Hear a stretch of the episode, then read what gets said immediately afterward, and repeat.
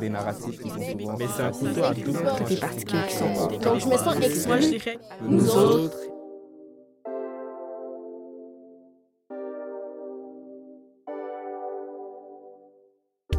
Depuis trois ans, nous collaborons avec l'INM sur ce projet Nous Autres, une série de balados sur les enjeux du vivre ensemble. Avec 23 jeunes Québécois et Québécoises issus des diversités, nous avons parlé de colorisme, de biculturalité, d'art comme outil de transformation sociale et bien sûr de privilèges. En vous faisant parvenir leurs voix sans filtre et surtout leurs idées, nous espérons qu'ils et elles vous ont, comme nous, émus, touchés, challengés. À travers les dix épisodes de Nous autres, les participants et participantes nous ont invités à repenser l'école, à questionner la notion de chez soi et à déconstruire beaucoup de choses. Cette dernière saison que vous écoutez est particulière. Plutôt que de capter les histoires et vécus des jeunes pour ensuite réaliser des épisodes balado, nous avons souhaité changer de posture.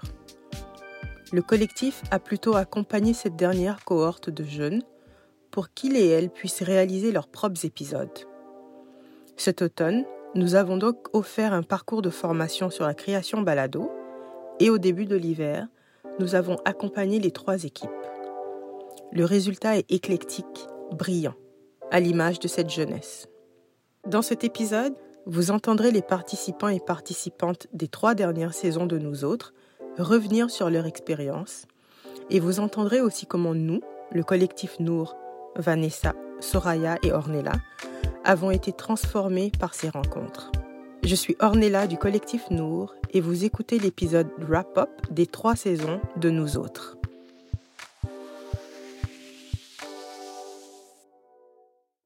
On s'est tourné assez naturellement vers le balado parce que je pense qu'on on- déjà on aimait ça au niveau personnel en écouter. Ensuite, euh, de toutes les manières de raconter les histoires, c'est une des plus accessibles et des plus simples à diffuser. Moi, c'est le balado, ça vient répondre un peu à cette urgence-là de raconter nos histoires. Si on attend d'avoir comme toutes les possibilités, euh, que les perspectives changent, qu'on nous laisse plus de place, qu'on nous donne les moyens de raconter nos histoires, ben on va attendre vraiment longtemps, tu. Puis ce que j'aime du balado, c'est que avec pas grand chose, on est capable de venir faire de grandes choses. Je pense qu'il y a quelque chose aussi euh, de très intime dans le fait d'écouter une voix dans ses oreilles. Puis on trouvait que, que cette, euh, cette proximité-là avec les personnes qu'on voulait rejoindre euh, allait bien à notre, à notre propos, de raconter des histoires intimes mais universelles. On trouvait que ça se faisait bien dans le creux de l'oreille. J'ai décidé de participer à nous autres parce que j'aime développer des idées et des solutions, surtout avec différentes personnes. J'aime beaucoup accorder mon temps à faire des échanges de points de vue pour développer mes propres croyances sur différents sujets et car je tripe sur l'avancement sain et juste de l'humanité. Je voulais participer à nous autres parce que je voulais rencontrer des gens qui aspirent autant que moi à contribuer au changement de perspective et peut-être me faire des amis. Je voulais aussi avoir accès aux ressources pour m'initier au monde de la balado-diffusion. Parce que depuis quelques années déjà, je rêve d'avoir mon propre podcast, mais j'arrivais pas à faire le premier pas. Je dirais ce qui m'a le plus surpris dans cette démarche euh, d'accompagnement donc de, jeunes sur trois ans dans la réalisation de balado euh, pour la série Nous autres, ce qui m'a le plus surpris, c'est euh, de voir comment ces jeunes, qui sont donc des jeunes issus de la diversité, des jeunes euh, racisés, qui ont pour la plupart grandi au Québec, donc qui ont été mis depuis très longtemps dans des cases, euh, comment ils ont une grande capacité en fait à, se penser au dehors de ces cases-là, puis à les, à les remettre en question, puis à proposer d'autres d'autres choses, à vouloir éclater des modèles. En fait, euh, je, ça m'a surpris, puis ça m'a conforté, je crois, de, de voir que malgré, euh, malgré les, les conséquences, si je peux dire, de, du fait que c'est des personnes qui, font partie de, de minorités, euh, ils ont encore, ou ils ont cette flamme-là, puis ils ont cette envie-là de, de faire bouger les choses. Je pense que leur engagement m'a, ouais, peut-être pas surpris, parce que je sais que, je sais que les jeunesses sont très engagées, puis que c'est par elles que, que vont passer le changement, mais je pense que ça m'a, ça m'a fait du bien, en fait. De, de, rencontrer ces jeunes-là. Puis je pense que c'est ça qui m'a surpris peut-être à quel point ça m'a fait du bien, les rencontrer. Ce qui me surprend toujours dans la démarche, en fait, c'est cette confiance puis cette ouverture-là que les jeunes ont envers nous. De témoigner d'expériences qui sont difficiles, d'expériences qui nous troublent, qui nous chamboulent, puis dans un contexte où souvent, ben, on se retrouve à pas pouvoir faire confiance aux différents médias ou différents intervenants, de voir qu'on a été capable euh, d'aller chercher ce type de, de témoignage, ce type d'expérience-là des jeunes, euh, c'est quelque chose qui ben, me surprend euh, toujours, en fait, que malgré les moments plus durs du passé, il reste encore ce désir de se raconter. Je ne sais pas si j'ai été vraiment surprise, mais ce qui m'a marqué, c'est que sur les trois saisons, la question de l'identité est revenue sans cesse. Je trouve qu'ici, au Québec, on ne laisse pas assez de place aux conversations autour de l'identité. Euh, c'est un sujet qui frôle le tabou un peu. Moi, je parle de conversations authentiques où les gens sont prêts et prêtes à s'écouter pour de vrai, à adresser les malaises. Et au bout de trois saisons, je me rends compte que nous autres a peut-être un peu servi à être cet espace et je ne m'y attendais pas.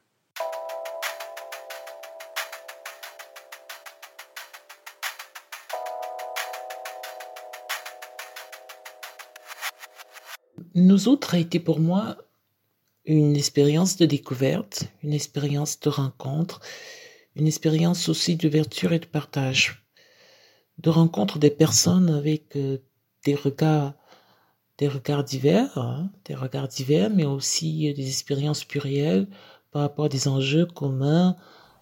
Quand je pense à ce qui m'a le plus surprise de toute cette expérience, c'est comment les gens se sont ouverts, comment on s'est laissé aller dans nos réflexions, comment on a été vulnérable, ouvert et cru même pendant nos discussions sur des sujets, je dirais, assez sensibles? Je crois que ça prend tout de même une bonne chimie de groupe, mais aussi un environnement où tout le monde se sent à l'aise. Euh, à l'aise de rebondir sur l'idée de l'autre ou d'être en désaccord. Et c'est ça qui m'a le plus surpris, ce qui a été le plus intéressant pour moi. Je ressors de cette expérience déjà avec de très belles rencontres j'ai vraiment euh, adoré rencontrer euh, des personnalités uniques euh, avec des expériences vraiment enrichissantes. j'ai aimé qu'on soit dans un espace qui était vraiment sécuritaire, dans lequel on pouvait être vulnérable, on pouvait se mettre à nu, sans pour autant craindre ni le regard, ni le jugement des autres.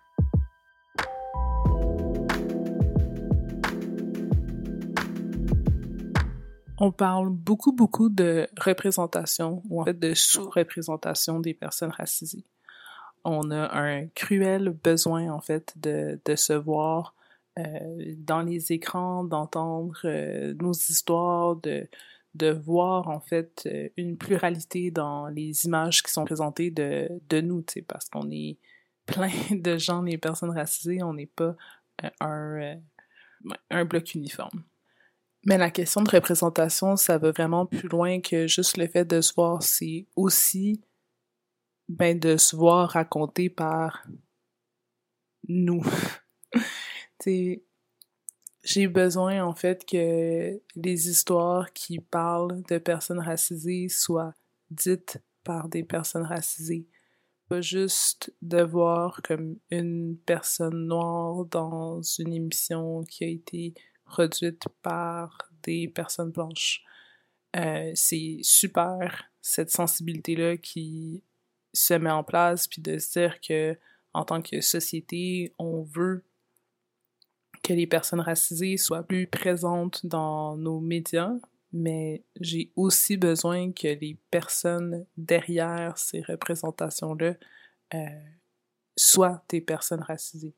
Puis pour moi, c'est là que le concept de souveraineté narrative prend tout son sens. C'est dans cette idée que euh, j'ai, on a besoin en fait de reprendre le contrôle sur euh, nos histoires.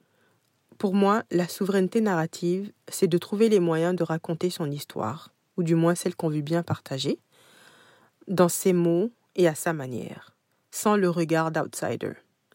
Je crois que parfois, dans les communautés racisées, on a tendance à penser que nos histoires ne valent pas la peine d'être racontées ni entendues. Et c'est pour ça que de prendre l'initiative de les raconter nous-mêmes, c'est si important et si euh, empowering. La souveraineté narrative, c'est de raconter ce qu'on a envie de raconter, puis de, de se mettre au centre de ces histoires-là, de pas se voir à travers les yeux d'une majorité, de se voir à travers nos yeux avec toutes les nuances que ça implique, puis pas d'être pris dans des cases de il faut raconter telle ou telle chose parce que ça parce que ça sert à, à la majorité puis c'est ça qu'elle veut entendre. Puis je pense que c'est la clé de, de l'émancipation parce que je pense que les histoires c'est vraiment je pense vraiment que c'est les histoires entre autres qui qui shape, qui, qui donnent la forme au monde, qui, qui nous permettent de, de s'imaginer d'une telle ou d'une telle façon ou, au contraire nous limitent euh, dans ce qu'on imagine pour soi. Les histoires sont à l'origine de nos conceptions du monde. Elles affectent la manière dont on va socialiser et dont on est socialisé. C'est vers elles aussi que on se retourne pour justifier nos cultures d'aujourd'hui. Donc oui, le pouvoir des histoires est extrêmement puissant. Je pense que le storytelling peut faire ressortir en nous des émotions comme l'empathie ou la douleur même, des émotions qu'on a tendance à refouler, et qu'à travers l'écoute de l'autre et sortir un peu du rationnel et de recevoir les expériences des autres, on réalise qu'on est des êtres profonds, complexes, dans des situations complexes. Et ça, ça pourrait avoir un effet collectif, un effet de guérison et potentiellement un pouvoir de transformation sociale. Les histoires, ce sont nos expériences, c'est notre vécu, c'est ce qui nous marque à travers le temps, qui marche avec nous, qui grandit avec nous, qui nous porte. Et moi, je crois qu'en racontant ces histoires, on dégage vraiment leur réel pouvoir de transformation, leur pouvoir de conscientisation sur euh, la société. Je crois réellement au fait de raconter son histoire, raconter son expérience, raconter son cheminement, afin de transformer la vision de l'autre, afin de faire comprendre à l'autre d'où on vient pour assurer un meilleur vivre ensemble. Euh, je crois qu'on entend beaucoup euh, des discours sur le vivre ensemble et que pour moi la puissance des histoires eh bien c'est de pouvoir euh, créer de, de nouveaux de nouvelles de nouvelles avenues et pour moi tout part de la conversation il faut créer des espaces de rencontre des espaces d'ouverture je dirais parce que les rencontres que nous faisons la manière avec laquelle euh, les personnes partagent le vécu euh, de leurs enjeux, fait qu'on peut se retrouver dans, dans des morceaux de leur parcours.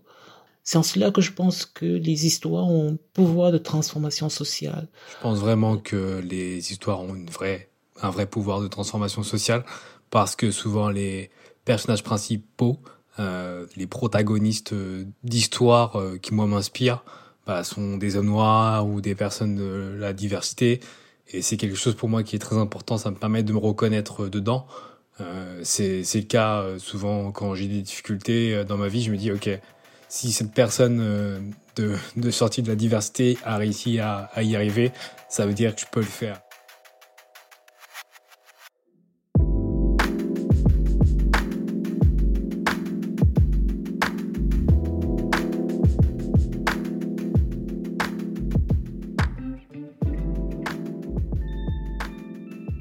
Je crois qu'on peut soutenir les jeunes de Montréal dans cette question de souveraineté narrative en les accompagnant dans leurs réflexions, dans la manière dont ils et elles choisissent de raconter leurs histoires, en validant leur expérience et en confirmant que ces histoires valent la peine d'être racontées.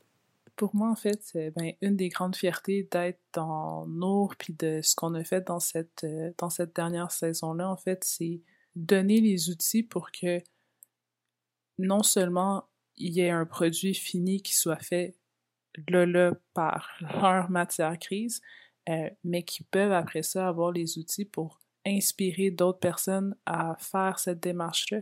Comme un, un, pouvoir un peu de, de transmission qui, qui anime beaucoup nous, ou qui m'anime moi personnellement, c'est de faire, ben tu sais, on a appris euh, à la dure comment faire un podcast, comment monter ces, ces, ces histoires-là, comment on fait pour euh, lancer ce type de projet-là, puis de faire bénéficier euh, les jeunes de cette expérience-là, puis de permettre après ça ben, de continuer ce, travail de, de, passation puis de transmission. Je pense que c'est euh, c'est la manière la plus concrète qu'on peut euh, contribuer à euh, raconter les histoires. sais.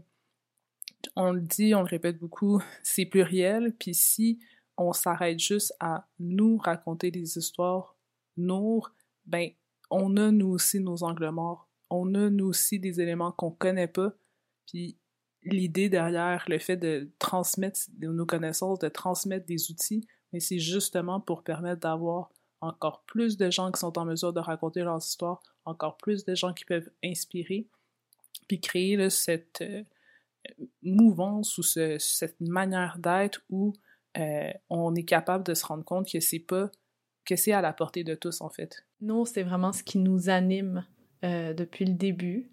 Euh, depuis quatre ans maintenant. Cette question du reprise de pouvoir sur les histoires, sur qu'est-ce qu'on raconte, sur qui raconte les histoires, qu'est-ce qui est raconté, etc., qui finalement qui s'inscrit dans, dans, ce qui est la souveraineté narrative. Donc, je pense que d'amener euh, cet enjeu-là auprès de, des jeunes de Montréal, puis de leur dire qu'ils ont une légitimité en fait de se raconter, puis qu'ils sont pas obligés d'attendre d'être racontés par d'autres. Euh, puis de leur offrir des outils comme le balado, qui est un outil super accessible, euh, puis qui nous crée des plateformes en parallèle, parce qu'avec nous, on est convaincus que on peut pas s'attendre à ce que les, les médias, euh, disons, de masse ou les, les médias traditionnels euh, nous fassent une réelle place, ou en tout cas, ça bouge pas assez vite à notre, euh, à notre goût.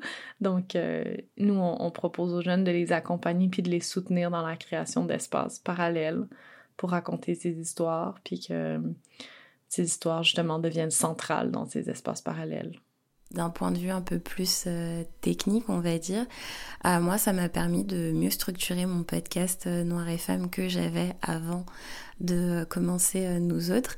ça m'a permis d'en lancer un autre qui s'appelle Identithèse et qui, en fait, aborde le sujet de la complexité identitaire dans les Antilles françaises.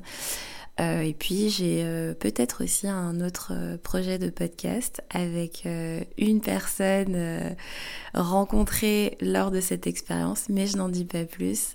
En tout cas, mon mot de la fin, c'est un énorme, énorme merci au collectif Nour.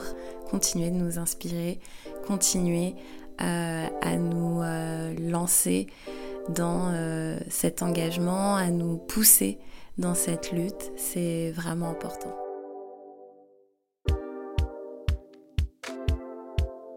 Merci de nous avoir écoutés.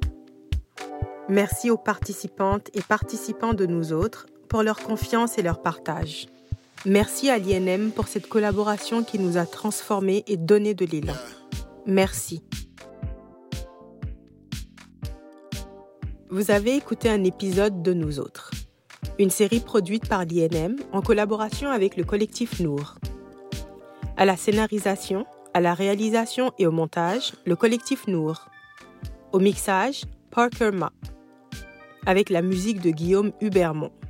Et la participation d'Adeline, Brice, Désiré, Donabella, Faravena, Tamara et Willis.